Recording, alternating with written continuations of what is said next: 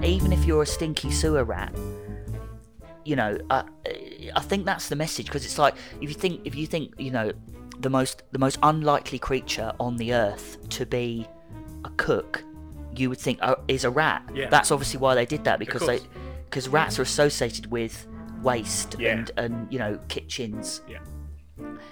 And I really like that. I really like that message. And I think you know if it hadn't been a rat, it wouldn't have worked. If it had been like a giraffe, it'd been a bit like Giraffe Tui. yeah, giraffe or tui. No one would have gone.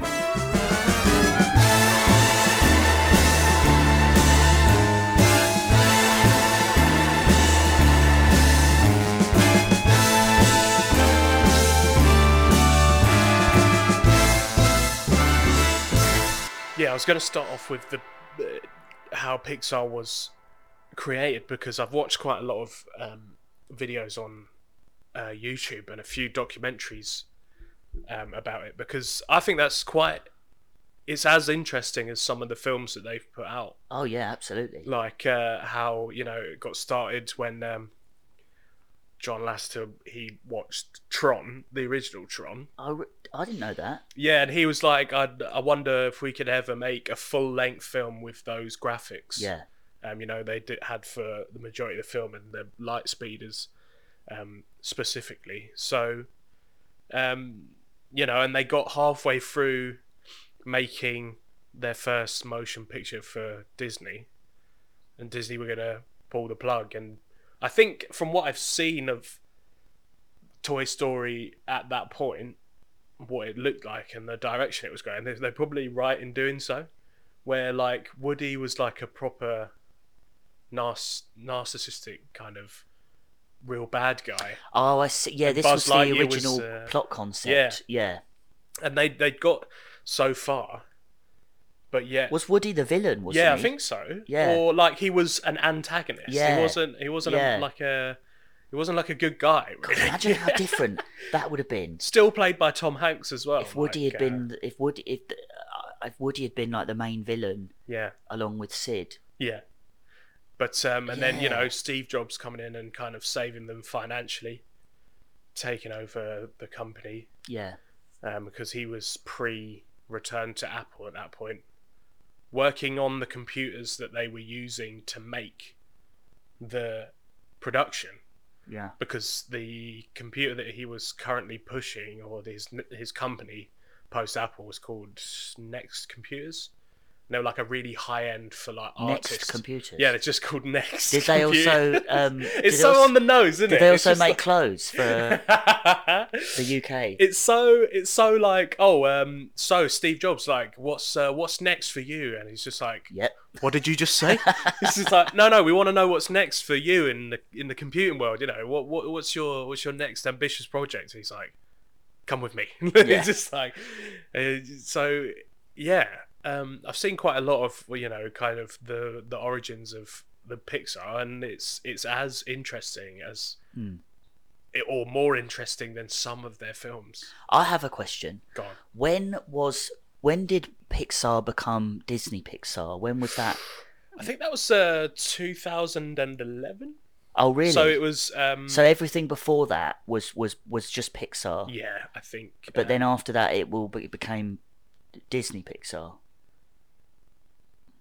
But were, Disney still involved pre Yeah. the merger? yeah, yeah. So they um, they're obviously giving. Wasn't there a big falling out between Oh them? wow! It was uh, sorry. It was 2006. They bought them Right, um, for seven billion dollars. right. Um, but yeah, obviously the Disney had pretty much. Um, they had a hand in what Pixar were doing. I don't think it was as intrusive as, as if it was um, another studio because I feel like Disney were like, well, Pixar know what they're doing. Yeah, I think obviously you you, you do you do answer to the to the man upstairs, but the mouse. the mouse upstairs. But um, yeah, I think I don't think it was. Um, I don't think Disney were as micromanaging Pixar as like they probably would other studios that were doing animation for them around that time. I noticed a lot of it was in house, but Mm. you know, um, I still feel like Pixar got a lot of creative control. That's why it's so good. Yeah, So that would explain it. so we've gone uh, a little bit different for this podcast as we're going for our fave fives of uh, Pixar. Five of our top, our personal top, top five of Pixar films from 1995 onwards. That's right. We're um, because there's so many Disney Pixar films. We to do to do a, a, a podcast on all of them would be just too. Yeah, we've done. Uh, Huge. we've done sagas like we've done Jurassic Park in two Yeah. bits. We did the Yeah. uh, Hobbit and we did Lord of the Rings and Back to the Future. You can do trilogies in one podcast, but Yes. you can't do an entire catalogue. And I mean, we will at some point just review one film. Yeah, well, the the, the, the other problem coming, the I other think. problem with that is I find that um, and but this could this could be different with certain films, but I think for one film, I think maybe two hours is is a bit long. I mean, we do we could do less. But but but at the same We're time, not obligated. But at the same time, Contractually obligated like with Disney. Pixar or like Marvel, Yeah. you can't. If if we, we, we if we did one podcast f- per film, we'd be at it for for for you know ages. So I, I so would re- give us something to do in lockdown. it would give would give us a purpose in life. We're trying to do one a week now, so Um, so yeah, so the idea of this list was to change the the, the format a bit and the formula, and um, uh, and uh, because there are so many Pixar films, um, so we decided we would do our our top five um, Pixar films. We're going to do them in reverse order. We're going to start with number five and then go work our way up to number one. And I should point out as well that these these are our personal favourite films. We we haven't um, we're not ta- we haven't taken into account um, you know how well received they were like how how much of a critical or box office success we've purely ranked them on how much we enjoy them I feel like there will be a bit of a correlation between their success and where we put them, because no one's put Cars Two on there. By far the worst. how do you know cars 2 is my number one pick By It's far really. the worst Pixar film. cars 2 yeah cars 3 is my number one followed by cars 2 I'm gonna be honest with you, Harry. I didn't even know Cars Three existed until yeah neither today. neither did i till i looked at the, the wikipedia list i was like what I was like, Cars Three. I'll tell you what, it's a good job I did look up the, the Wikipedia list because there were so many on there I'd completely forgotten existed. Yeah. If I hadn't looked at the list, it might have it might have affected um, Yeah. my picks. Well, okay. Well, I mean, I th- without further ado, should we should we dive right in then? So, um, I Liam, don't. Uh, at this point, I, it I'm gonna try and maybe get a little bit of a an audio, like a like either a drum roll or there might be like, Yeah. duh, duh, or like duh, from the a bit Oscars, like, Hollywood- da, da da da da da da, something yeah. like so that. if you're if you're not hearing that, I couldn't find one. if you're not hearing that, we just use the, the my version.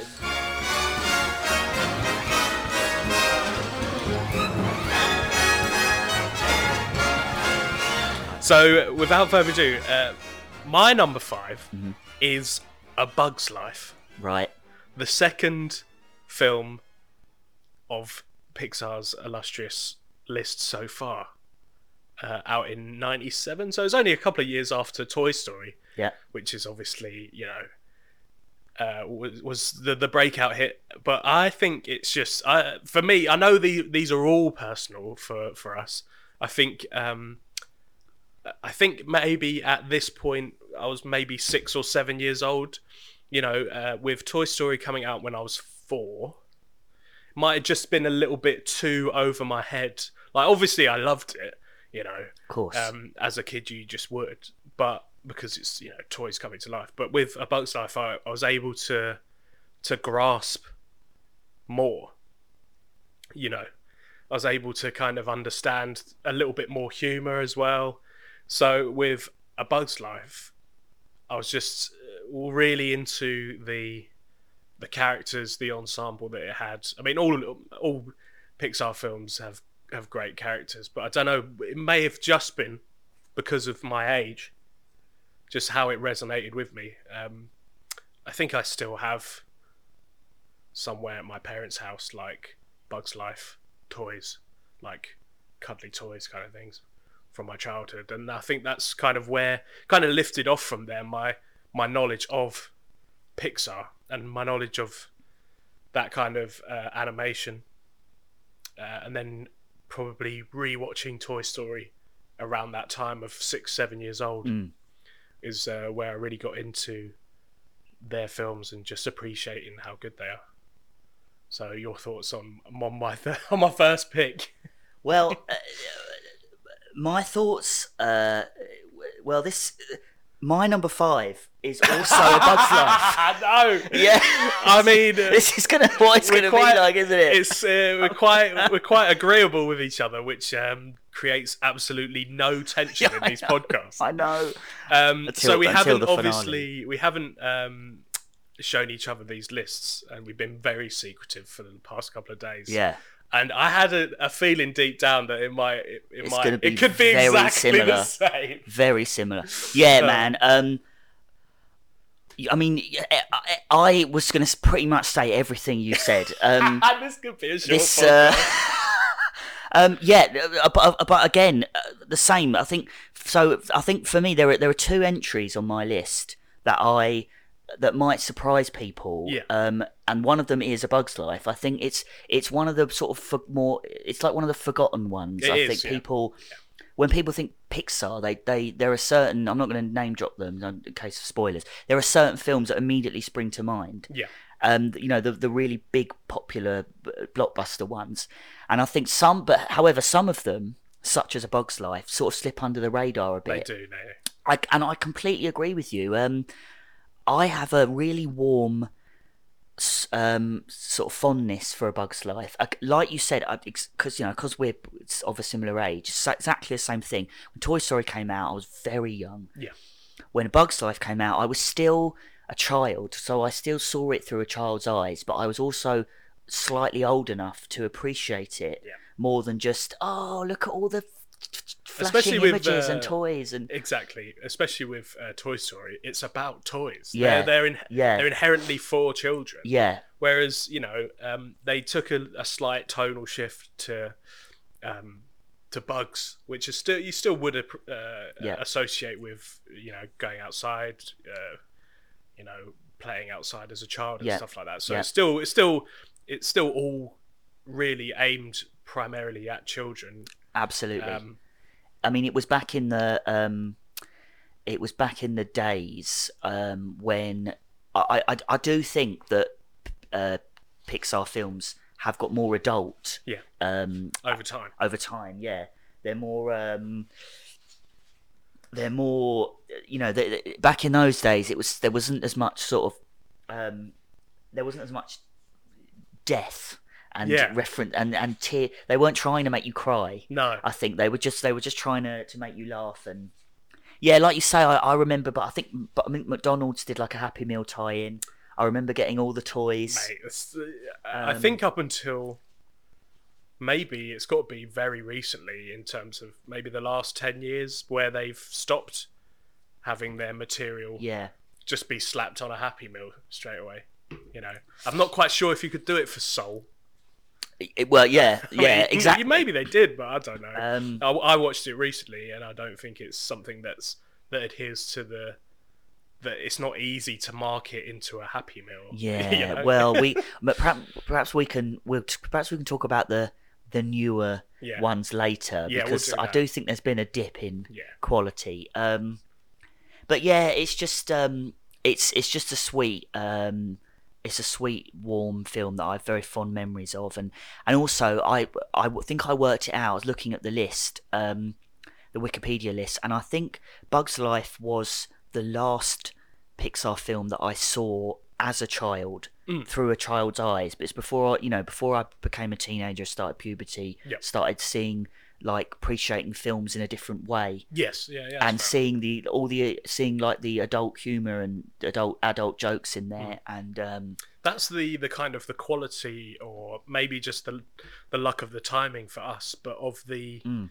uh, pixar films where you can watch it as a as a child and then when you re-watch it you notice a lot more yeah because with um other ones which we might or might not say in our list, um, you kind of we, we were probably of the the certain age where you you just you got both. Yeah. You got um you got it right away. So Yeah. I think it's quite nice to um especially with uh, this particular one to uh to rewatch it because I remember uh, what it was like as a child and now. Yeah. Well, I inter- I don't know.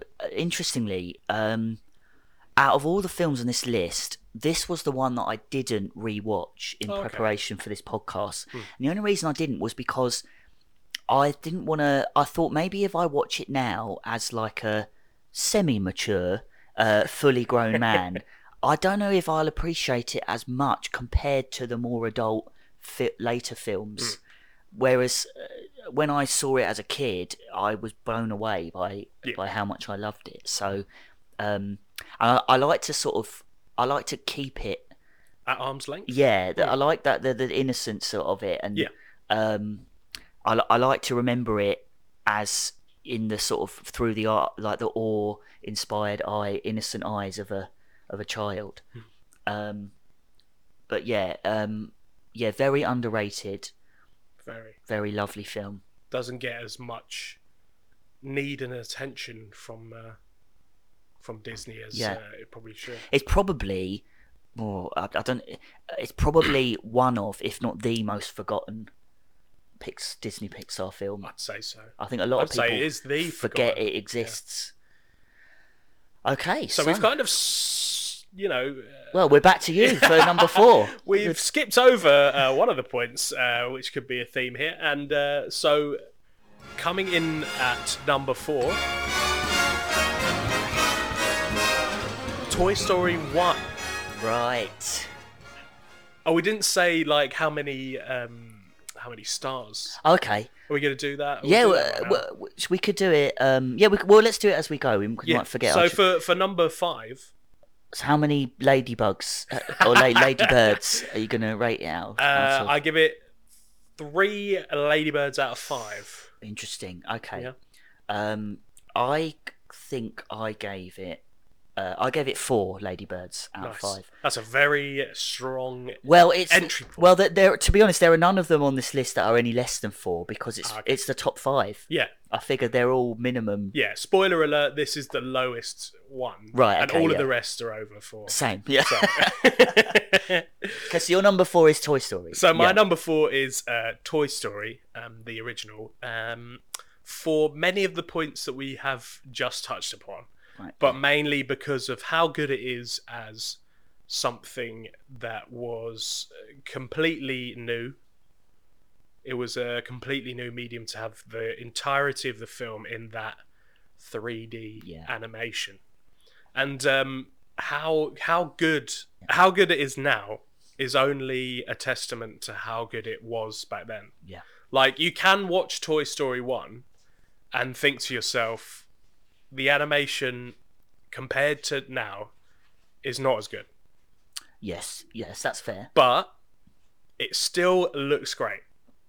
Like it's that you're still I'm still uh, see I know how, you know, animate like that sort of 3D animation. I know how you get to that point. Mm. Like, you know, I've seen people who animate 3D animation and I'm like it's still so hard. Yeah. like still difficult and for it to even look like toy story is a little bit like it's still mind-blowing to me Yeah. it might just be because of my age but i'm just it's still it's still great to look at Yeah. you know even when you compare it to you know even other entries in this list even the the one that we just said like i think bugs life still has slightly better animation and detail than toy story but it doesn't allow me it doesn't mean that i don't appreciate it as much and it was the original it's the original like you can't i don't think you can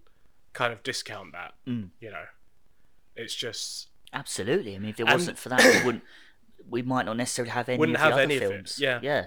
Um, I feel like there's a few films in cinematic history that are animation that change the genre, Absolutely. and this was one of them. Culturally. So you know, Yeah. and then that's not even to talk about that's just talking about the animation that's not even talking about the the voice acting like tom hanks is tom hanks he's just like he's still amazing like Mm. in everything he does you know bringing woody to life um, tim allen is great as buzz lightyear you know as the kind of fish out of water and you know it just it hits every single point of a good animation whether it was the groundbreaking 3D or not. Like I would have watched a 2D animation of this and thought it was good. Yeah. You know, if this, talking about the performances, you know, and the story. Well, that's all we were used to up until then. Exactly. So so that's my number 4. Toy Story the original. Mm. Um, you know, it can't be understated that uh, none of the other ones on this list would have been as good or even existed. So it's not to Quite be uh, possible. it's not to be, you know. And I thought ah, four might be a bit low, but I also thought like the the next three on my lists were just as good, or if not better, or or just kind of built upon the foundation that the original Toy Story um, put forth for them. Yeah. So, um, I mean, you're absolutely right. I mean, it was completely groundbreaking at the time. Um, and yeah, if it hadn't worked, if it hadn't been successful, then we, you know, Pixar might not have even taken off. We might not have had any any of the films um, fol- that followed it. So it paved the way. Um, we wouldn't be probably wouldn't be having this conversation. no, definitely Um, not.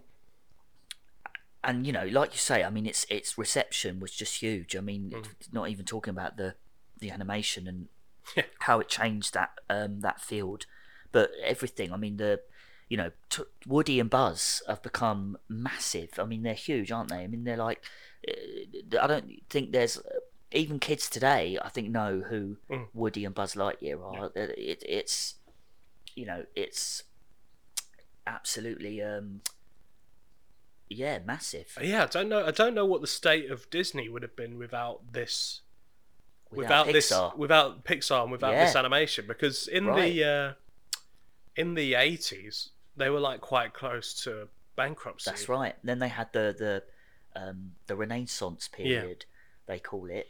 And I think this is a kind of the so going from those um, classic animations. Yeah. You know, you're talking Mulan, Lion King. Yeah, um, you know those kind of films. This is like a.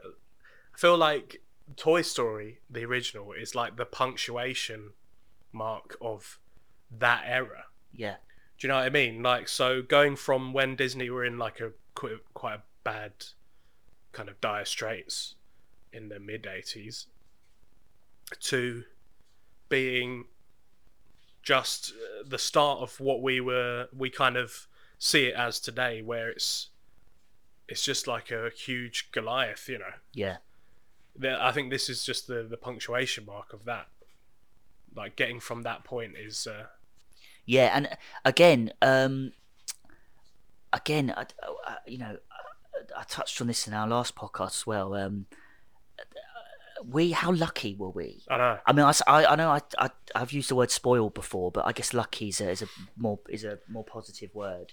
Um, but we were so lucky because we not only, we not only got to experience Disney's Renaissance period, where we like we had like the Little Mermaid, Beauty and the Beast, Lion King, Hercules, yeah, Mulan. the great 2d animation all the like the nineties was the Mm. peak of Disney films, but we also experienced the the uh, emergence of Pixar. Yeah. we were around for both of that. i know So our generation were very lucky to have um, to to have been kids in the nineties. I think um, exactly it, when when it comes to films. Um, okay, well, so my number four is is different. right Um, shocker it is going to be a shock. sh- It is going to well, it's going to be a shock. I think to you and to other listeners because I pro- you pro- I, I, I imagine a lot of people rate this movie a lot higher. Oh, yeah. Um, i know where it is now but I well I don't I don't know I the reason that for me the, the the reason it's number four is because I just I simply prefer the three the three that are in front of it. okay I'm yeah, not that's fine. necessarily saying Yeah, that they're better films. Yep. So my number four is Up. I think Up is a better film than um probably than the next two on my list, but um, but I just prefer them. Yeah. So uh, that's why it's not higher. Sorry to upset people. Um, yeah, up. I mean, up. It's it, it's a beautiful film. It's it's heartbreaking and heartwarming. Um, it's a very strange film. I think Up is like the Christopher Nolan um, of the of the Pixar films in in its bizarreness. Yeah. I mean, you know, it, it's about you know, it's about a man who ties a bunch of balloons to his house, and then he goes on an adventure with a small child and a talking dog to a land where there's a man with an army of dogs who's after a mythical bird. I mean, I don't know whether the you know um, whether the writing team at Pixar were on acid at the time that they wrote the, the plot for this film. They were on an upper, mate. Um, they were they were on and up. Nice. Um, yeah. Um, but uh, yeah, it's just it, just and just, I think I think despite how bizarre um, it seemed, I think with Up I, I went into it um, with reservations and I was absolutely blown away Hmm. by it by how you know how beautiful it was. You know, I mean, um, as everyone knows, you're sort of you're crying in the first like five minutes of the film. Can't not talk about Um, the uh, the the opening montage. Game, yeah. really. It's better than a lot of films ever made. Yes, it is. So yeah, you know, it's hard not to, to touch upon it because it just hits all the all the right beats and um, you know, kind of batters you emotionally by the Yeah. end of it. That uh, with the music uh, and the animation, it's it's just a great combination. Well, it, I, uh, this is another thing I, I, f- I found interesting. Is you know, um, in in in our the office, we've uh, I've got a um hundred films you have to see before you die poster, Hmm. and on that there are, I- I think there are two. There are only two Pixar films on that. One of them is Toy Story, Yeah, obviously because of how culturally significant it is, and the other one is Up. that's good. And I thought, well, I thought, I thought of all the Disney Pixar films to include with Toy Story, I think they've uh, included Up. Yeah, I think it's it's a great film. It's it's it's not in the usual line of Disney. Um, you know, in li- it's not in line with the Disneyfication of Pixar, where everything has to be able to, like we said, be slapped in a Happy Meal. Yes. You know, I, I'm sure that you could, and I'm sure that they probably tried or they did, but I don't feel that you know it's got these easily sellable characters. No, it doesn't you know, it's it's got at all. an old an old guy. An old man, a, a um, fat Boy Scout, I mean, you know, weird looking bird. with the animation style, you can obviously you could probably sell anything in a McDonald's Happy Meal with Pixar, but I feel like this had a bit more. It had a bit more adult to it, Absolutely. and I think this is um, probably a turning point. That's yes, exactly what I was going to say. so That was the that was the the curve yeah, where things started getting a lot more adult. yes, Yeah. because like you uh, rightly said, I think you know, uh, I think those in our generation who who started to watch these films, you know, around our age, four or five. Yeah. I think obviously we they're kind of trying to adapt these ideas and these films to the same audience, um, and obviously and a new audience. You know, every film's going to want a new audience, um, new people coming to see it and whatnot. But I feel like this is, um, yeah, rightly a turning point where we see it's getting a little bit more adult because they're they're just going along with the audience who initially were so enamored with Toy Story. You know, Yeah. those adults who found the adult parts and the the adult resonance with Toy Story were still they'll still go see up, Yeah. but it's it's turning the um, it's turning the dial on the age. Yeah. um, Absolutely. you know that they're just thinking right. It got, it's got to get a little bit more adult. It's Absolutely. got to get a little bit more deeper themes. Uh, Yeah. You know, this one. uh, You know, it was it was it was around that era. Um, uh, I, I don't know what year it came out, but I'm guessing it was a sort of mid. I Um, want to say I want to say two thousand and nine. Yeah. could be wrong. so the the sort of late noughties, um, early tens, if that's what they're called. Yeah, Um, 2009. Yeah, that was when the, that's when I think Pixar they before that they were making they were still making kids films that had um, adult jokes and themes and and they started making adult films Hmm. that had enough kid content to be To market, marketed as a kids film. That's uh, that's I think the old. Um, squirrel. Um, so uh, yeah, it's um, I've heard some uh, I've heard some interesting theories about about Up as well. Just just to add in there, um, Yeah. some some quite like dark ones. I mean, you know, it's it's a Pixar film, so that's probably not true, but they're just I just found them really interesting. Um, I think there's something about um, there was one about the old man um has actually died yeah, I've, I've and uh, the, the the the the Boy Scout character is is the the Angel of Death, and he comes to uh, to take him to heaven, and and the house floating with the balloons is like um is like him transition. transition, and and then something about the that, that weird land they go to is like purgatory or something. Hmm. Um, and it's all about uh yeah. It's Do we even death. see the the child's parents at any point? We don't. We don't. That's That why. definitely feeds into that, doesn't it? Yeah, that's why that's the theory. Um, uh, I thought there were there were there were others as well that I that were really interesting, but I can't remember them. That one was the most uh, was the most interesting though. So so for t- uh, your number four, which was Toy Story, For the original Toy Story, I'm giving out of well, uh, what are you rating it out of? um, out of uh, big ones, rockets. No, uh, out of Sid's. Sids, yeah, I like that. How many Sids uh, do you Uh, I'm giving it four and a half Sids. Four and a half Sids. Yeah, That's very good. and uh, for yours, Uh, we're going for balloons. Yeah, it's got to be balloons, isn't it? Yeah, so I um I give up uh four balloons. You give up four balloons. I would give up four balloons just for you, Liam. Uh, I rate that's, the uh, film up with a score of four balloons Oh, out thank- of five balloons. thanks for thanks for clearing that. up. Okay, so on to number three, Liam.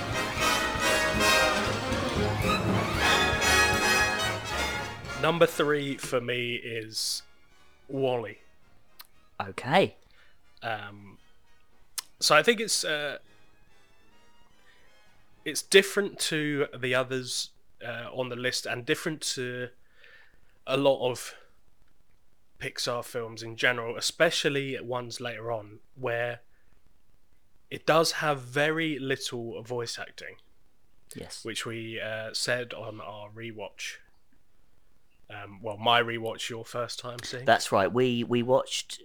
Uh, this was together. We watched WALL-E because Hmm. I I'd never seen it before, and I felt that I had to have seen it in order to compose this list fairly. Yeah. So I just feel like uh, it's a it's a really good accomplishment that um, an animated film relies a lot on animation and and, and directing, um, more so than its predecessors, because they have you know set stories and you know especially in the first half an hour of this film, it relies on the camera and the actions of the character of WALL-E. It's more like a silent film. It's more like he's uh, a mime on stage rather than, you know, your traditional, um, even to that point, traditional Pixar or animated film. You know, where it's uh, more about initially you get introduced to the character and you get introduced to what's happening in the story. Whereas WALL-E is a lot like discovering about the world and discovering about um, you know WALL-E as a character through his interaction with the world rather than because he has no interactions with anyone other than his little cockroach friend. Mm. So uh, yeah, I'm just I was just I, whenever I watch it, I'm just a little bit more impressed about certain aspects of the film. Obviously, they had to kind of bring in um, actors and you know a bit more plot and um, you know eventually when the plot does actually get going, you have to introduce the the humans back and you know where they are. And I think it connects very well. You know, it's it keeps rolling along, and it feels like a bit of a romp from from his perspective. Yes. You know, it's um, you know, he's it, it very it moves along very well at a good pace, but not too much that you uh, you think it's rushed, especially uh, the first half an hour where he's or first twenty minutes where he's uh, still on Earth. Um, it starts to kind of it does move um, at a pace, but it's not it's not rushed. You can you can tell what's going on because of the good direction. I just I just like it for the whole all of these aspects brought together. I think they're just done very well. Um, visually, it's great. You know, music accompanies it. That does very well. Whether that's original or whether that's from the uh, from the musical in which he watches, but I can't remember what. Hello, Dolly. That's it. Obviously, So- I wouldn't. I knew straight away. so you know I'd, the combination of both of those the original music and the the music that they pick from Yeah. hello dolly is is great it just accompanies the film and what's happening so well and then you know a lot of people would be like oh you're hit over the head with the environmental message it's like well me and you looked at each other at the beginning of the film and we were just like this is like what it probably could be like you Yeah. know like in an exaggerated way obviously and a bit of as, as a joke tongue in cheek but i'm also a little bit like yeah i think we kind of like we might be getting in that direction Yeah. not not gonna get there but it's moving in some way shape or form to being like that you know but it's it's again it's it's a it's an animated film it's got a bit of a it's got a bit of a message like all of them do. It's just whether the, it's conked over the head with a giant mallet cartoon style like WALL-E or quite subtly like in other films you know like toy story. But i feel it's it's got a message and you know this they've made it entertaining you know um especially with the the people and how they went and you know they went on a journey that was supposed to last 5 years and it ended up lasting 700 years. Yeah.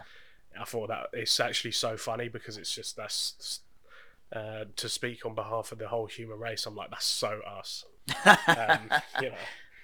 But yeah, that's uh, that's my number three pick. I mean, my I think uh, it would be quite a lot higher on people's people's list, but I think three or maybe four was probably about right for me. Yeah. Um, I don't want to go a bit OTT on it. I really like it, but I wouldn't. I wouldn't. Yeah, uh, where where I've put it is about right. I think. I agree. Um, yeah. Um, yeah. I've, um, it's yeah. It's very. Um, it's alarmingly um, accurate in its prediction of, of the future. I know, right? Uh, I remember sitting there thinking, God, this is kind of depressing. and that was. Uh, I think this was maybe just before.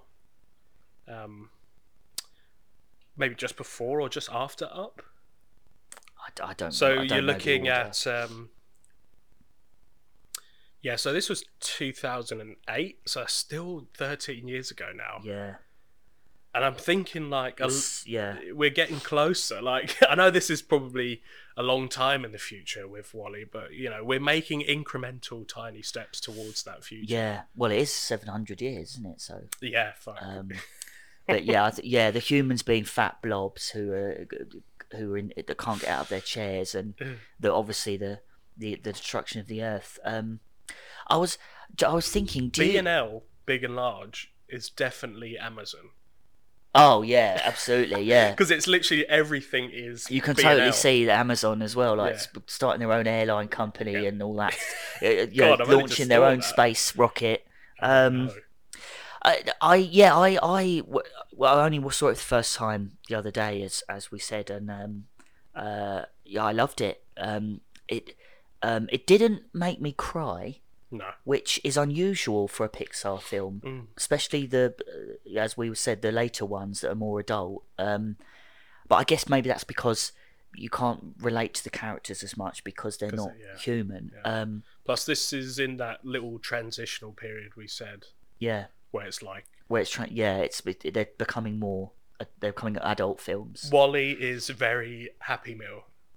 but at the same time it's got a very adult message Exactly. yeah i was uh, i mean i think i think the film works totally and i i i, do love the sort of change of um, setting and pace in the second half of the film Mm. when they get to the spaceship. Yeah. But I was going I was wondering I was going to ask you, do you think the film still would have worked and still would have been as you know um, successful and, and well received as it was if if that if they hadn't gone to the spaceship if the whole film had just been WALL-E and and Eva on Earth Um, if it had just been about their romance it was No. just you don't think it would have been No. as as good because you do need a bit of human element to um, to these films. yeah Obviously, you could make an argument that a lot of Pixar films are, haven't got humans in them, or, Yeah. or very little, but they still uh, are played by humans. They're still done voice over acts by uh, humans. So, yeah whereas with WALL-E, it's got none of that to begin with. yes and then it's introduced later, you know, quite incrementally by having the captain and you know the the two who kind of get together and a few others on the ship who kind of add a a bit of you know a, a bit of urgency because you know you can see that they've kind of dis- uh, deteriorated on this ship. And you, you know the Yes, voyage was supposed to last five yes. years and they'd be home by then and then it's last 700 years and humans don't really have a home and yeah. you know it's that's the that's uh, an added bit of humanity uh, so you've got WALL-E and in his actions he acts quite human because you know he knows what affection is and romance is and eva kind of um, uh, finds out what that is but you you do need that human element in it at some point yeah to anchor it i think and Abs- i yeah, think right. it, that second half does it quite well yeah whi- whilst building up the the tension of Oh, it what's definitely going does. on in the ship. definitely so. does. Okay, so ratings. Um, so uh, your number. Uh, so your number three is um, Is WALL-E. So I'm gonna give it yeah, out of out of five Evas, nice. uh, I'm gonna give it another four and a half Evas. Four and a half Evas Mm. out of five. Very generous. So my number three um, is Finding Nemo. Ooh. Um, so I really love this film. Um, I rewatched it the other day. Yeah. Um, I knew it was going to be in the top five. I just hadn't quite decided where. Yeah. Um, and I enjoyed it just as much as I as I had every time I watch it. It's a beautiful, beautiful, stunning film. Um, it's got it's just great. I mean, the animation is so impressive, and the storyline is is is heartbreaking and heartwarming, and the the the voice perform performances are great. And um, I remember when as well, um, uh, why Finding Nemo, I have a soft spot for it as well, is because um, I think Finding Nemo came out in about two thousand and three. Mm. It was the first Pixar film that I went to see at the cinema um, as as an adult. Right. So before that, I'd only gone to see um, I'd only gone to see Pixar films as a kid, you know, with a with a parent, Yeah. and I was seeing them through a kid's eyes, like Toy Story, like A Bug's Life. I still had, you know, I still had an imagination. I was still playing with toys. When I went to see Finding Nemo, I was, well, I'm not going to say my A. I'm not going to age myself, but I was a teenager. I had reached puberty, um, and uh, I was be- I was becoming a man, and um, so I saw this this film, this Pixar film, as an adult for the first time. So I viewed it in a completely different light. Suddenly, I was appreciating things like the directing and, and the, the, the acting and the the animation, rather than just oh look at the pretty fishes, oh Nemo's so cute. Um, I appreciated the, the storyline much more, and, and you know, and I could I, I was I could sort of I think as a kid you you're you think oh it's all you're like you see the film through Nemo's eyes and you're it's all about Nemo, but when you see that that film as an adult, it's uh, it's Marlin, Yeah. and you you really sympathise with him and empathise and, and you really feel his pain and um and so for that reason it, it, it really struck a chord with me and even though I was like a a somewhat boisterous mid-teens young boy Yeah. who you know thought he was Mr. Big Bollocks, I still cried my eyes out in Oh, the yeah. cinema, you know, watching the film. Um, but happy tears, you know, um, like when they're reunited at the end, and um, it made it still it still makes me cry today. It made me cry the other day when I watched it. Um, it's just it's just it hits all the chords, and um, um, yeah, I just I mean, and also another thing as well as I really appreciate is I know they say that like I think they say hair is the most difficult thing to animate, but also water can be Yeah. very difficult to animate. Oh yeah, yeah.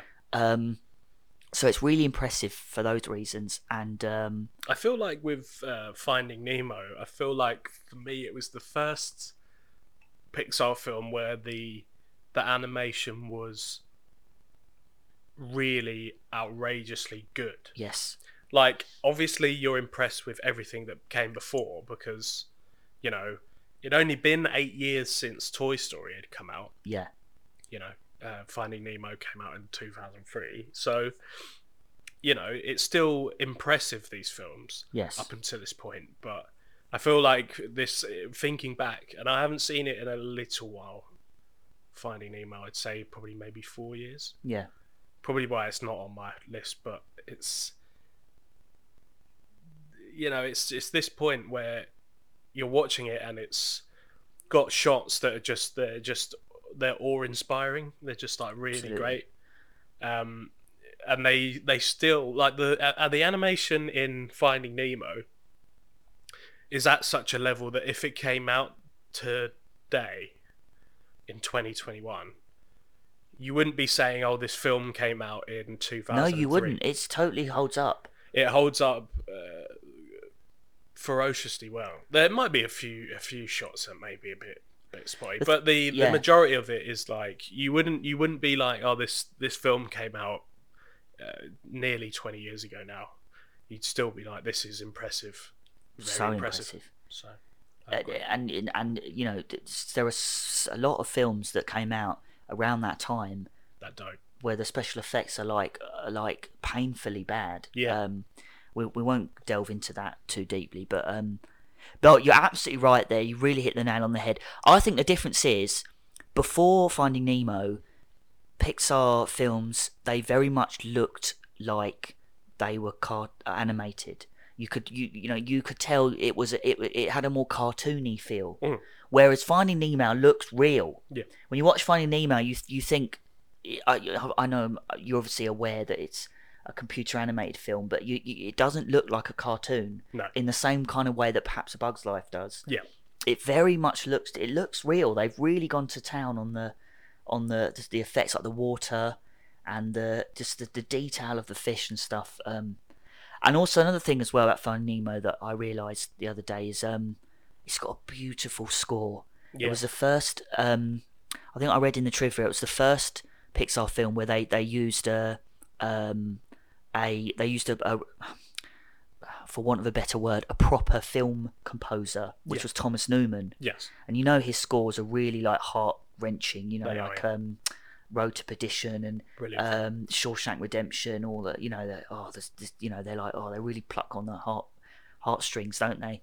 And his so to have a a more traditional film score in it rather than Randy Newman, you know, uh, singing, uh, who is Thomas Newman's cousin, I think, or they they are Oh, is it? related. Yeah, because uh, didn't Thomas Newman do um, Inside Out which we're watching yeah, and we both just went, oh, bloody. We were both like, bloody hell, Newman. Like, Yeah, you know what I mean? yeah. Like, oh, God. Oh, I thought, oh god, it's, uh, uh, but when I saw that, I thought, oh god, it's gonna be, it's gonna be more Randy Newman.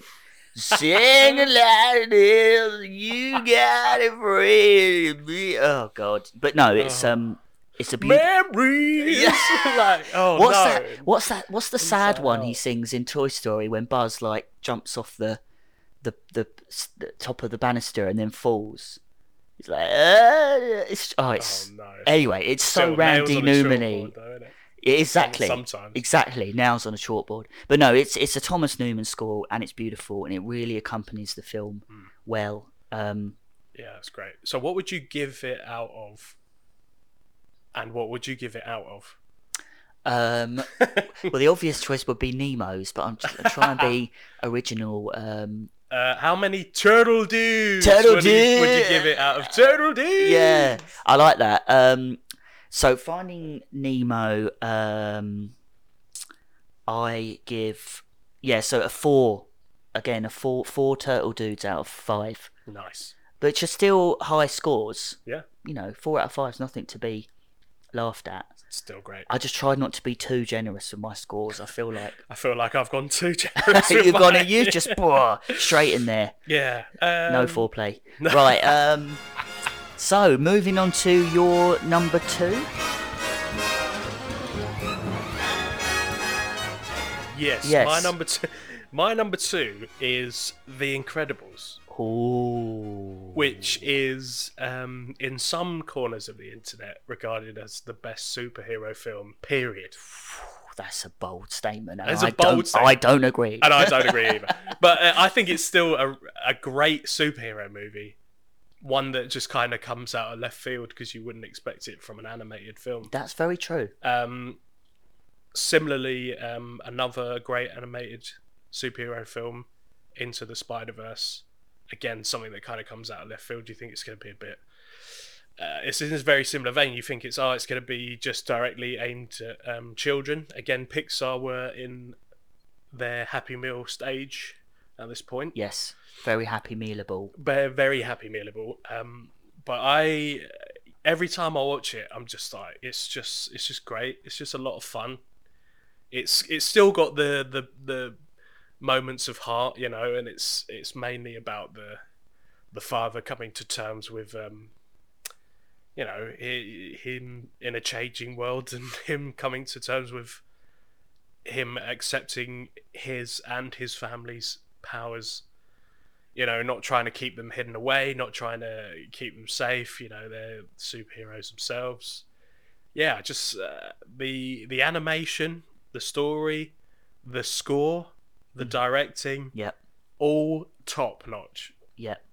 And I don't, I, you know, and um, is it is Jason Lee as the as the villain as well? He's great. Um, yeah, I just I probably watch again. What, this in- is personal What, my, well. what Earl from My Name is Earl? Yeah. Oh, right. Yeah. and uh, yeah, he plays, uh, and Samuel Jackson's in it, and Yeah. you know, oh, it's, it's just every every part of it has um, a purpose dri- driving the plot. I think as well. Yeah. And again, these are these are all personal. Um, but uh, yeah, I could just watch it again and again, and I'd just be I'd be happy with Yeah. this being. Say if I had to only watch a couple of Pixar films, what maybe two Pixar films Yeah. forever, this would be one of my choices. I think so. Yeah, I really like it. It's um, it's again. I don't want to talk a little bit too much about this aspect, but eh, the whole of the internet was clamoring for a for a sequel, but I really wasn't. And you know, be careful what you wish for. It was crap. And it was rubbish. Yeah. and it was rubbish, I know. man. Uh, so you know, I'm just gonna ignore that. You know, we we do it a lot. We just ignore it and just act as if things haven't happened, and that's not canon. So I'm saying this right now: Incredibles two is not. It's not canon. They're very hit and miss with sequels, aren't they, Yeah. Pixar? They're either brilliant Hmm. and they better than the original, or they're terrible. It's it's it's very hot and cold. There's no in between. They're either great or they're t- shit. On a slight caveat, where would you put Toy Story two then? Oh no, this could lead into the list. Uh, Do it, do it. Well, t- all right. Se- t- t- forgetting the list. This is off the record. this is off the record. Re- off the record. Um, yeah, I do think Toy Story Two is better than Toy Story One. nice. Um, I do too. it- It, almost made my list. Toy Story 2 is one of those is one of the examples that you I use of Sequels sequels, that are better. Yeah. You know, I think Toy Story 2 is up there with The Empire Strikes Back and The Godfather and and um you know people say oh that that films that immediately spring to mind someone says oh name me a sequel that's better than the original Toy Story Empire 2. Strikes Back, Toy Story 2. Yeah. So End um list.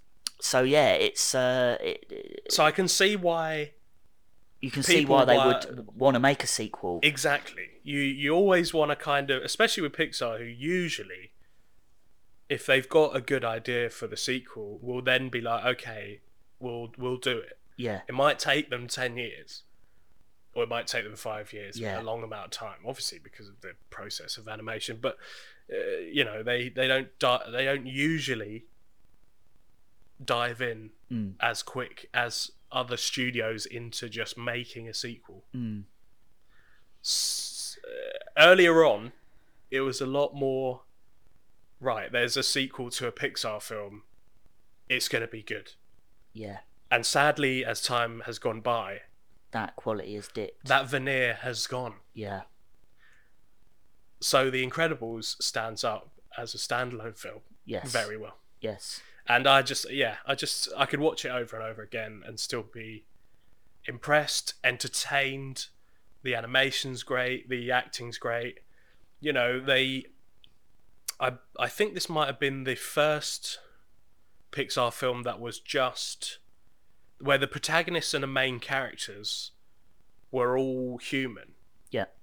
Because you know it's it's hard to yeah. it's hard to, yeah, to know where to go in terms of the an- animation style with 3D animation at that time. Mm, You know, do you go like fully realistic and it not look real and people be like, oh, it's a Yeah. bit of a stylistic choice?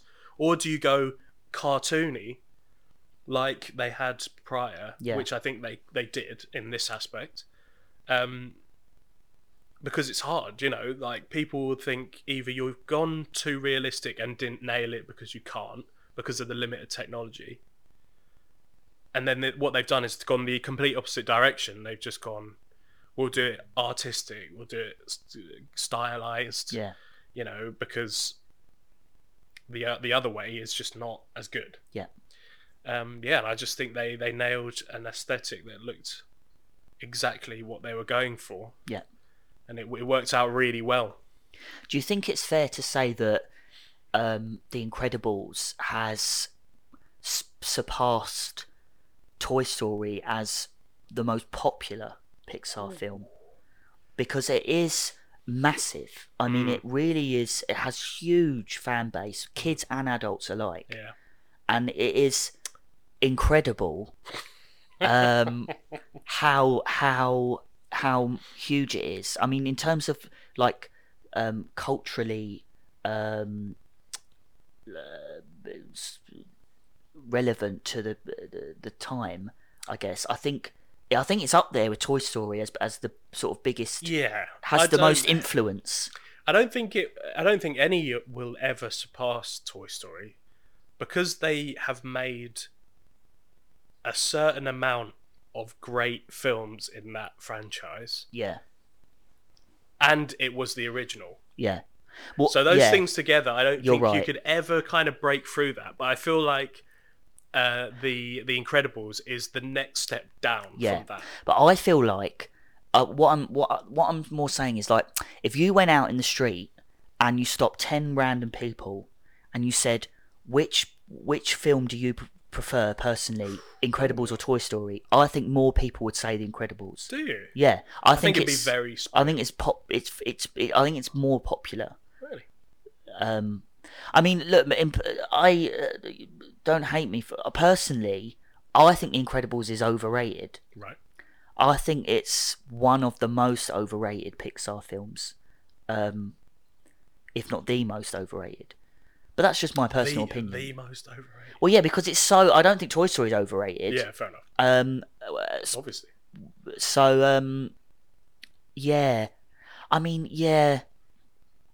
I think. I think. Yeah, maybe. I think if you're if you're really into like superheroes, um, then I think Incredibles is far more appealing. Mm, okay, yeah. Um, so yeah, um, I still, I mean, I think it's a great, I think it's a good film, and I can totally understand its popularity. But for me, it's not, it's not, um, uh, it's not top five for me. On that, I'm going to give it 0.5 less than my last two. So four. A four, for what? Uh, Underminers. out of five. Nice. Um, but yeah, this is a personal preference list. I know I've been quite contradictory Yeah. by giving it a point five less than well, the no, because two. just because you you, you it, it might you might enjoy it more, but you don't necessarily think it's a better film. That is exactly right. Yeah, Um, and that leads me on to my number two because um, this. So this is the second uh, controversial, if you will, pick for the list, th- th- along with A Bug's Life. The one I think most people are going to be like, really. Right. Um, I'm bracing myself. and I, I- again, like A Bug's Life, it I, it's it's up there if of among the most forgotten of the Pixar films. Um, so my number two pick is Ratatouille. oh, that's all right. What did you think I was going to say? for some reason I thought you were going to say Toy Story 4. Toy Story 4 is the worst Pixar film of all they've ever made. It's fucking terrible. I hate it. So funny. Um, So bad. Toy Story 4, if if if we, I'm sorry, spoiler alert. If we ever do a worst five Pixar films, Toy Story 4 will be number one without a shadow of a doubt. yeah, both of us. It's Spoilers. awful. Anyway, um, no, I, no, it's Ratatouille. So, um, like I said, um, large forgotten about. Um, Love it. I think it's underrated. Yep. Although interestingly, um, I read in the trivia that it has the highest Metacritic score of all Pixar films. Wow, that's good. um, and it's also it's also in number twenty two in Metacritic's best films of all time, Wow, and it's the highest one on that list of Pixar films. that's impressive. Well, I, I can really I. I can understand it because I think Ratatouille is a very adult film. yeah, Um, it's I think it's an adult film disguised as a as a kids film. I mean, it's it's it's such a simple story, really. I mean, all right, it does. I know, I know it has some fantastical elements to Yep. it. I mean, obviously, you know. Uh, although, um, for me, the most unbelievable thing about it is not that that Remy the rat can um can can cook and understand humans. It's that he can control um a chef. the guy, but with his hair. that bit was the most Uh, weird to me. I know, right? I thought they could have done that differently. He could Yeah. have just sort of like nodded at the. I don't know anyway, but Yeah, he's got like he's got like bits of his head that he can just tap on yeah, that lets him know. yeah, that that bit was a bit.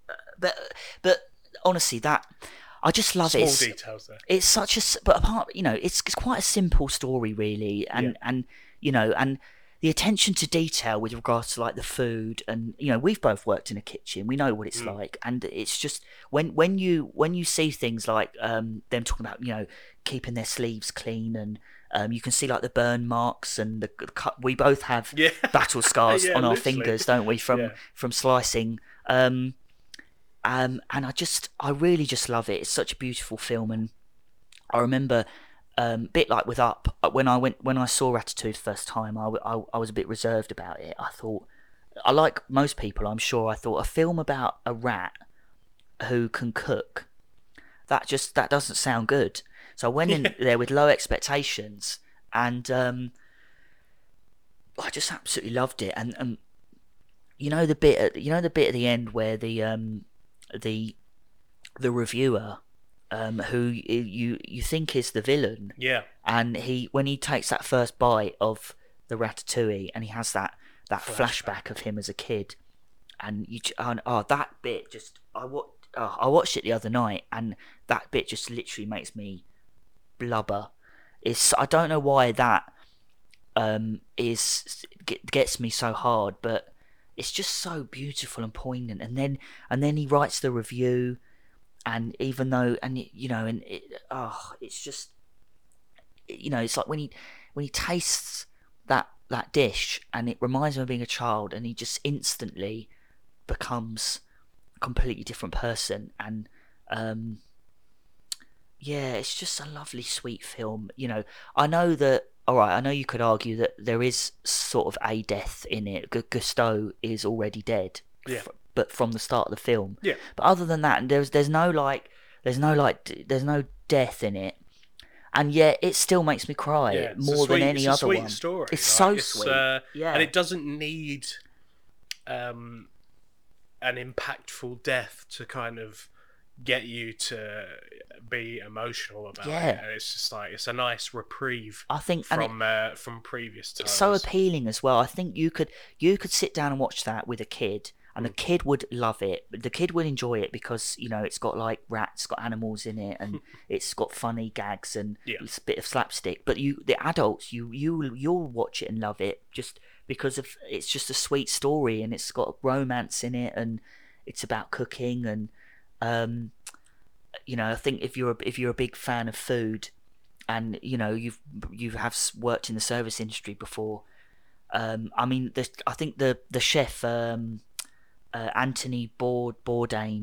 I, I don't know if that's the correct correct correct pronunciation but he said um he said it was one of the most accurate films about food he's ever seen and it's and it's an animation it's, it's about a a rat. com- animation about a rat but the thing about the film is the the uh, the message of the film is that um is that if you have a passion, Hmm. doesn't matter who you are, where you come from, if you have a passion and, and, a, and a talent and a, and a, and a, and a enthusiasm for something, then you can do it.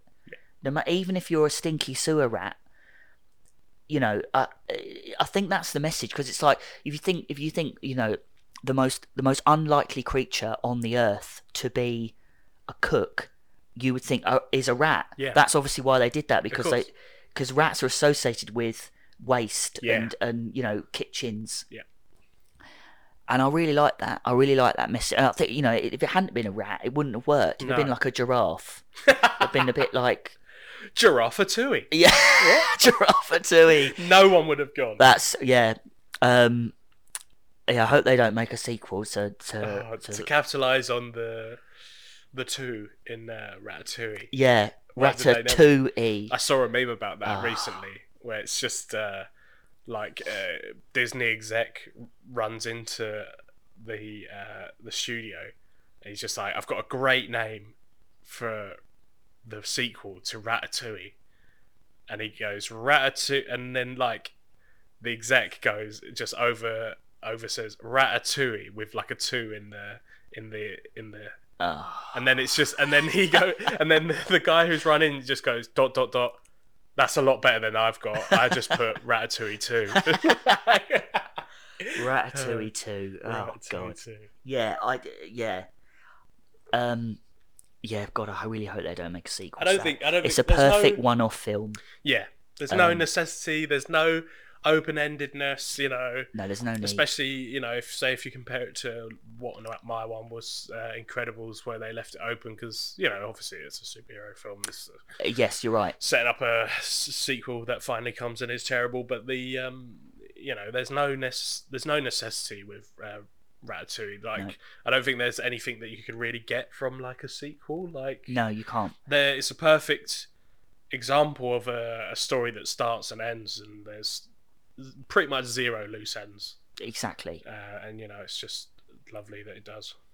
it's just a it's just a lovely beautiful film and as i say i think I, I, I my, in my opinion i think the reason it has su- it has such a it's the highest um uh, scoring pixar film on metacritic's um website is because i think it's because critically i think it was really well received it was Yeah. because it was just so adult Yeah. and um and and I think maybe the, the maybe the problem, the reason why Ratatouille is not quite so popular is because I don't know, maybe it was perhaps it was too mature for the younger audience, and and also I think I did read that they they they they did find difficulty in um, marketing it because no food um, companies like McDonald's wanted to be associated with rats. Of course, yeah, that's a hard sell. Yeah. that really is. Um, unfortunately, um, and you know, obviously, you don't think about when you're thinking all cuddly toys and merchandise. You don't think rat.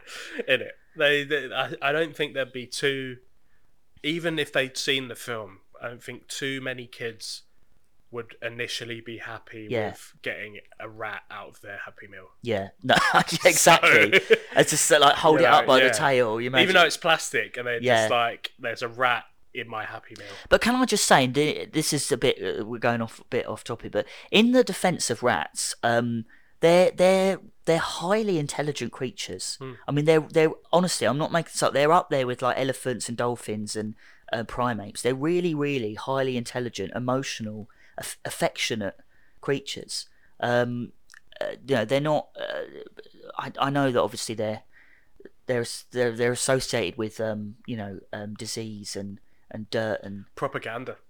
well Where's where's this rat propaganda come from? yeah, I wouldn't be surprised if they blame COVID on rats next. Uh, um, but anyway, anyway, the point is, um, you know, you know me. I'm a sucker for an underdog. I love things that are people aren't as popular. As soon as people say, "Oh, I don't, I don't really, oh, I don't really like, oh, Ratatouille, oh, it's not, I don't like that. It's my, it's boring."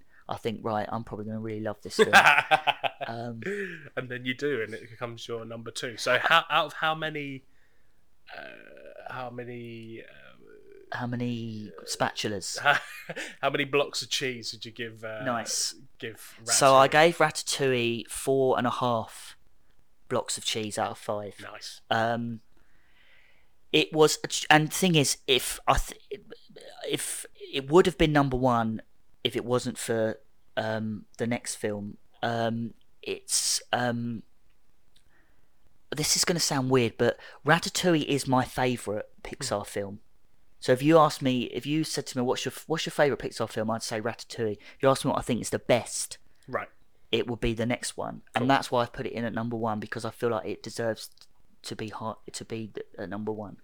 Um, but um, so that brings us on to uh, insert drum roll or Oscar ceremony music for your number one, Liam. My number one is Toy Story 3.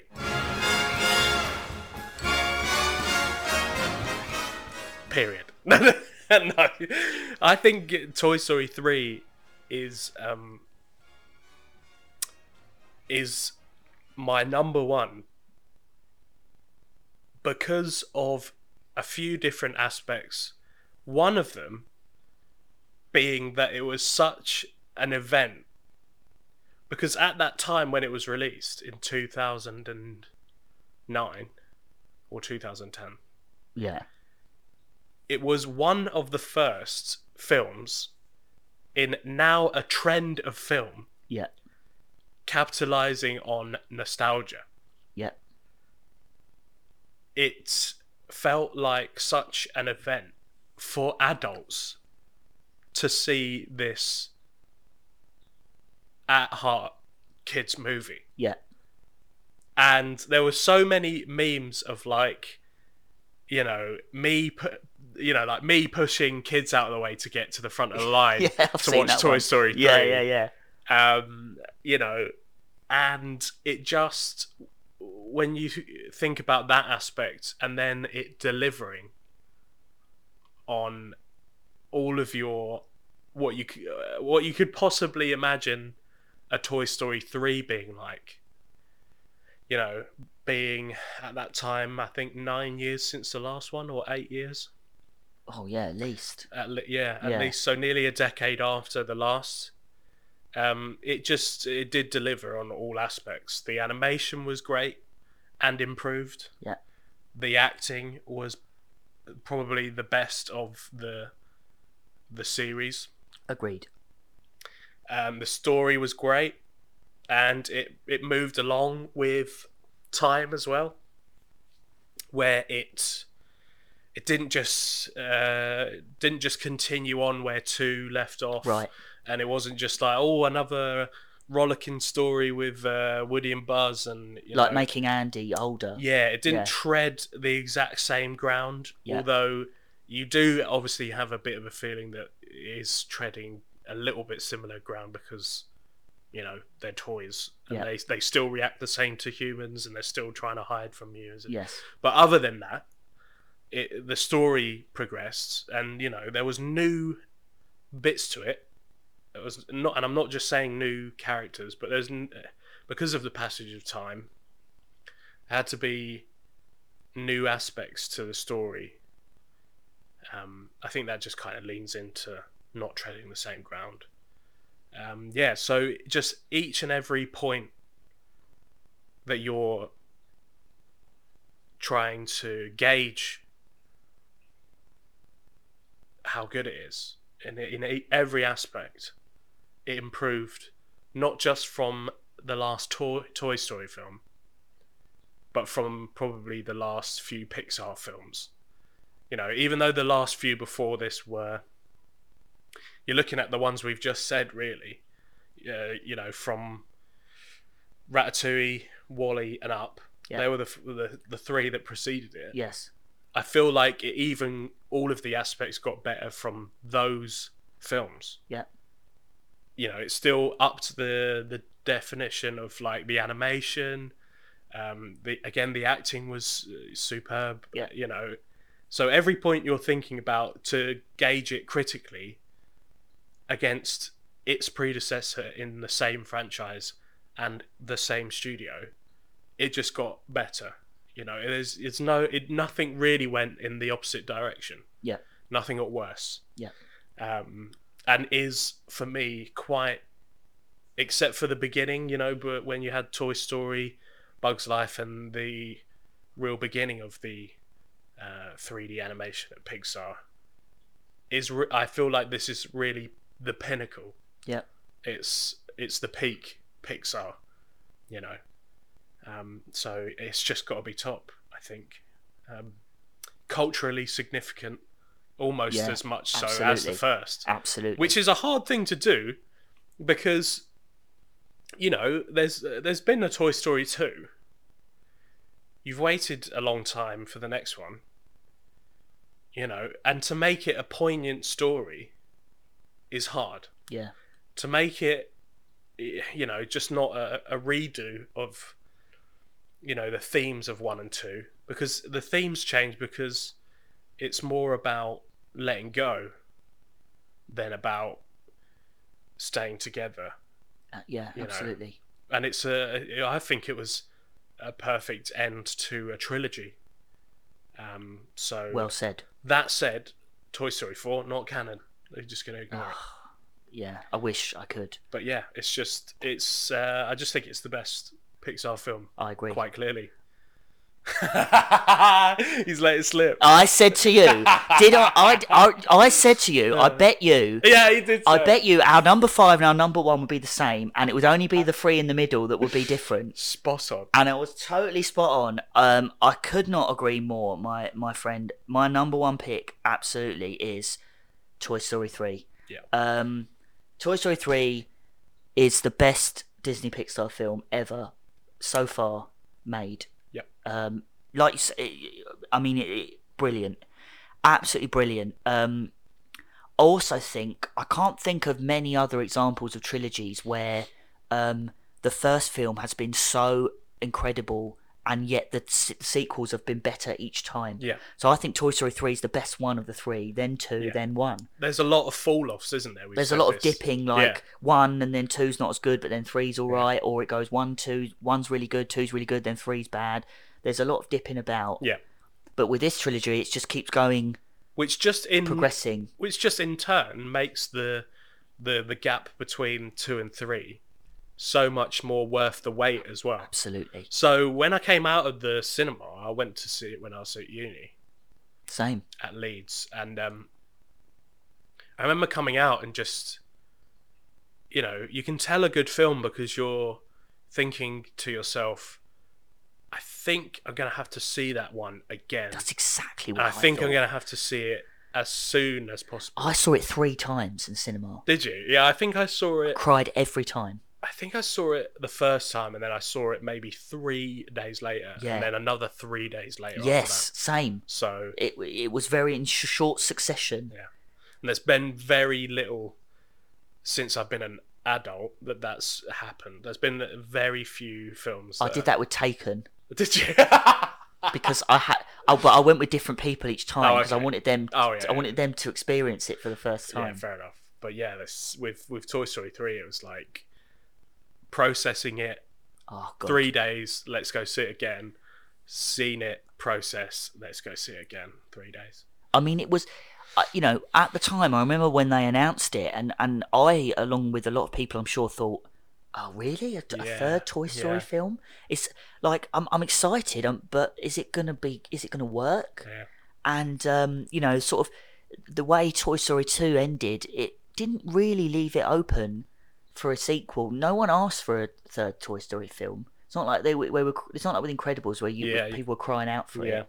Um, and you're right. There was such a long gap, and you. I think a lot of people thought at the time as well. Thought, oh, you know, um, I was you know really young with Toy Story one and two. I grew up with them. We're talking about the the mid to late nineties. Now it's like 2010 or whatever. I'm I'm an adult now. Yeah. Am I going to enjoy it as much?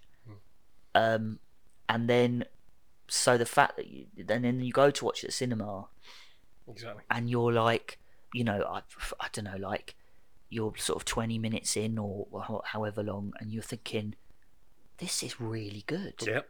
This has the potential to be the best one yet. They had the. Uh, I think it's at the beginning of this one where they have like the. Isn't it like the there's like the train sequence where it's like they're real characters. Yeah. That's like one of my favorite bits of the whole franchise. I think. I mean, I, I, I, do you know what as well? I think, um, I think the the, the the you know the creative team at Pixar, I definitely thought when they wrote this this film, they thought this is for, this is for the adults Yeah. who grew up with Toy Story. Oh yeah, of course.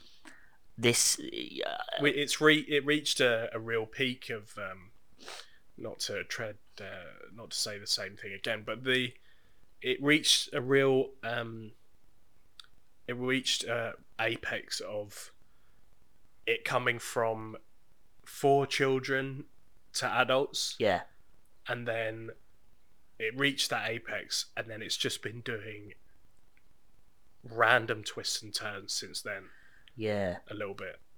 yeah, Hmm. um, yeah. I think, yeah, you're right. I mean, with with the, with films like uh, Inside Out and Soul and stuff, and and that weird because it's of- been um, because it's been 10 has Christopher Nolan joined the writing team at Pixar?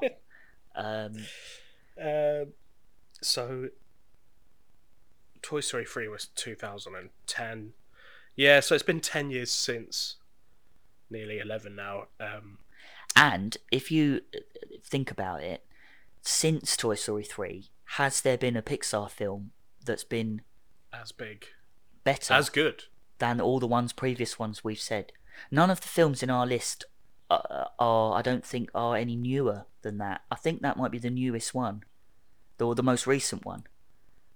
what do you mean So what I'm saying is, all the films in our respective lists. oh yeah yeah They were uh, all they're all pre predated Toy Story 3. oh yeah So I think that's the new, that's the most recent one on on both And our that's lists. 11 years ago. And, it, and yeah, and it yeah was eleven years ago. that's um because i mean immediately after this was cars 2 Oh God, you see how I don't, I just don't understand it. How can they? This is what we were saying earlier. Because I was thinking Toy Story three in my head, but I didn't want to say it. This is what I'm talking about. How they're so hit and miss with sequels. Mm. They can they can write amazing sequels like Toy Story three that are not only better than the original film that they're of of which they're a sequel to, but they're also the best film they've ever done. yeah But then they can write absolute garbage like like Incredibles two and Cars two and um, Finding Dory. It's not it's not a bad film, but it's not as good as Finding Nemo.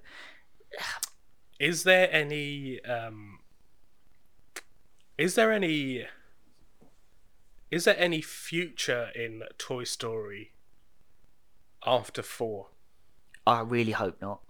Unless the only way I think they could ev- they could justify making a five is if they they've basically got to do what they did with three. They've got to reverse the damage they did with four, and then they've got to they've got to end it on a on a on a final uh, satisfying note like they did with three. I don't think there's I don't think there's a way in one movie of reeling it back in and then creating such an emotional punch that it finishes They can't. on the right note. And this is the thing that really frustrates me about 4. I, I, I don't understand why they made it. Toy Story 3 ended perfectly. It the perfect example of wrapping up a a, a, a, a, a tr- a story arc, a trilogy, a franchise, whatever. It ended beautifully. It was it it really and it really felt like not only did it feel like it was the end, but it you I felt really satisfied with that. I was really happy that it ended that way. You know that the the, the Andy that in will. uh, I mean, I would. I wouldn't say it's the most emotional. I'm sure we'll get onto the the most emotional scene in the in the film, but that scene at the end where Andy gives the toys to um, um, Bonnie, and uh, especially when he gives her Woody, which she was a Mm. bit reluctant to. Yeah. It's so satisfying, and then he drives away in the car, and they're all sat on the porch, um, and and Woody and Buzz are together like they should be, Yep. and they just say, you know, um, put it there, partner, I, whatever they say. But it's just, oh, you just think that is so satisfying that that I, you know, I, like you say, come out of the cinema, um, you know, I'm still wiping tears away from from from my cheeks, but at the same time, I just feel so satisfied Hmm. and happy, Yeah. And I just think what a perfect, what a perfect ending to their story. And then, of course, I know you get the. I don't. It doesn't quite end there. You get the hilarious um, dance routine. Buzz and Jessie do that Spanish that tango to uh, this. It's like a Spanish version of "You've Got a Friend in Me," yeah, that's it. Yeah. um, which I love. Yeah. Um, And then you, well, the the most emotional scene has got to be the oh, the well, incinerator. that's the most. That's got to be the most famous scene Yeah. from the film. And uh, for you know the whole time, obviously that I saw it for the first time, I was like, "That's it." Like, I was at least thinking that at least some of them were gonna die. I absolutely thought they were going to die. Yeah. And the reason why, and it's so clever, was because they they double bluffed us twice. So when they first go in the incinerator, um, you think, oh, they'll get out of this. They'll get out of this. You know, it, it, you, you you you start getting worried. You think, oh no, that, that something will happen. You- And I think like um, the the Hugsy Bear or whatever he's called, Sir Hugs a lot or whatever. You think he's going to save them, but then he doesn't Yeah. but you still think because Woody particularly is all like, um, oh, you know, what are we going to do? Like he's still, you think, oh, they'll get out of this, they'll they'll get out of this, and then, um, and then they the all the other toys just just start ho- taking each other's hand, Mhm. and the music gets really dramatic.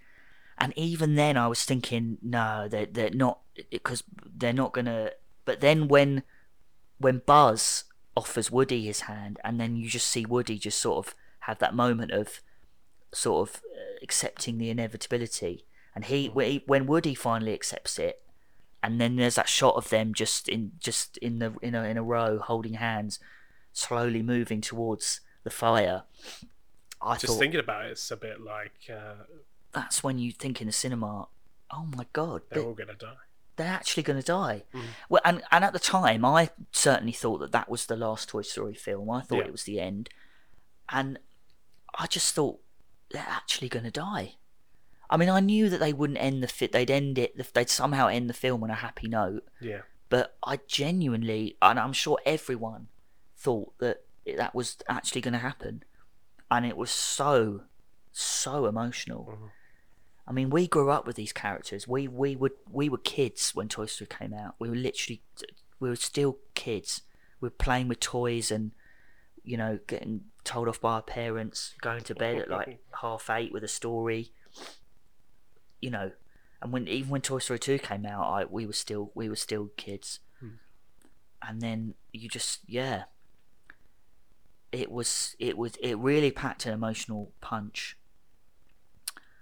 um i mean i haven't i haven't i didn't rewatch that one um recently because i knew it was going to be my number one Yes. so i didn't think there's any need to, re- to didn't rewatch need, it Didn't even need to put myself through that uh, emotional torture. But I- but i think even if we watched it if i watched it now i'd still cry Hmm. even though i know what's going to happen um yeah um So Toy Story 3 takes it with I'm gonna give it five incinerators out of five incinerators.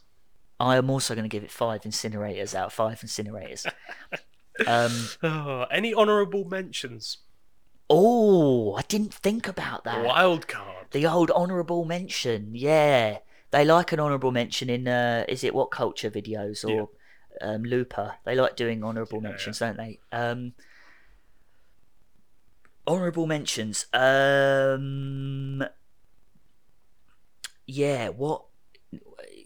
Yeah, films that c- could have made the list but didn't. Um, I might have to just look at the. Um, I'm gonna go with my honourable mention is Monsters Inc. Oh yeah. Okay. Yeah, that's a strong contender. Yeah.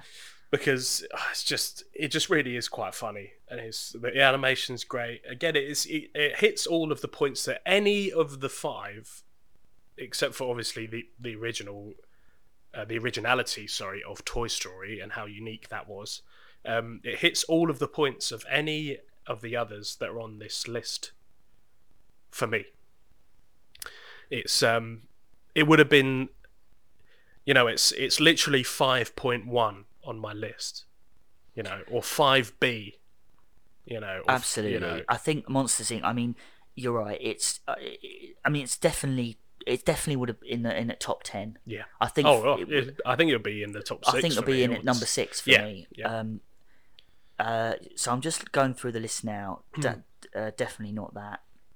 Well, f- uh, f- well, I think for me the um, well, I think for me the the honourable mention would be WALL-E, Mhm. but obviously that's part of your list. We've, maybe toy story I was 2? just gonna say, yeah, Yeah. Toy Story two as well. Um, just for me a great follow-up again, these would these would be probably number six and number seven, Yeah. and number eight Hmm. um, uh, for me. Um, so yeah, Mon- I think I think Monsters Inc, WALL-E for me, Yeah. and Toy Story two.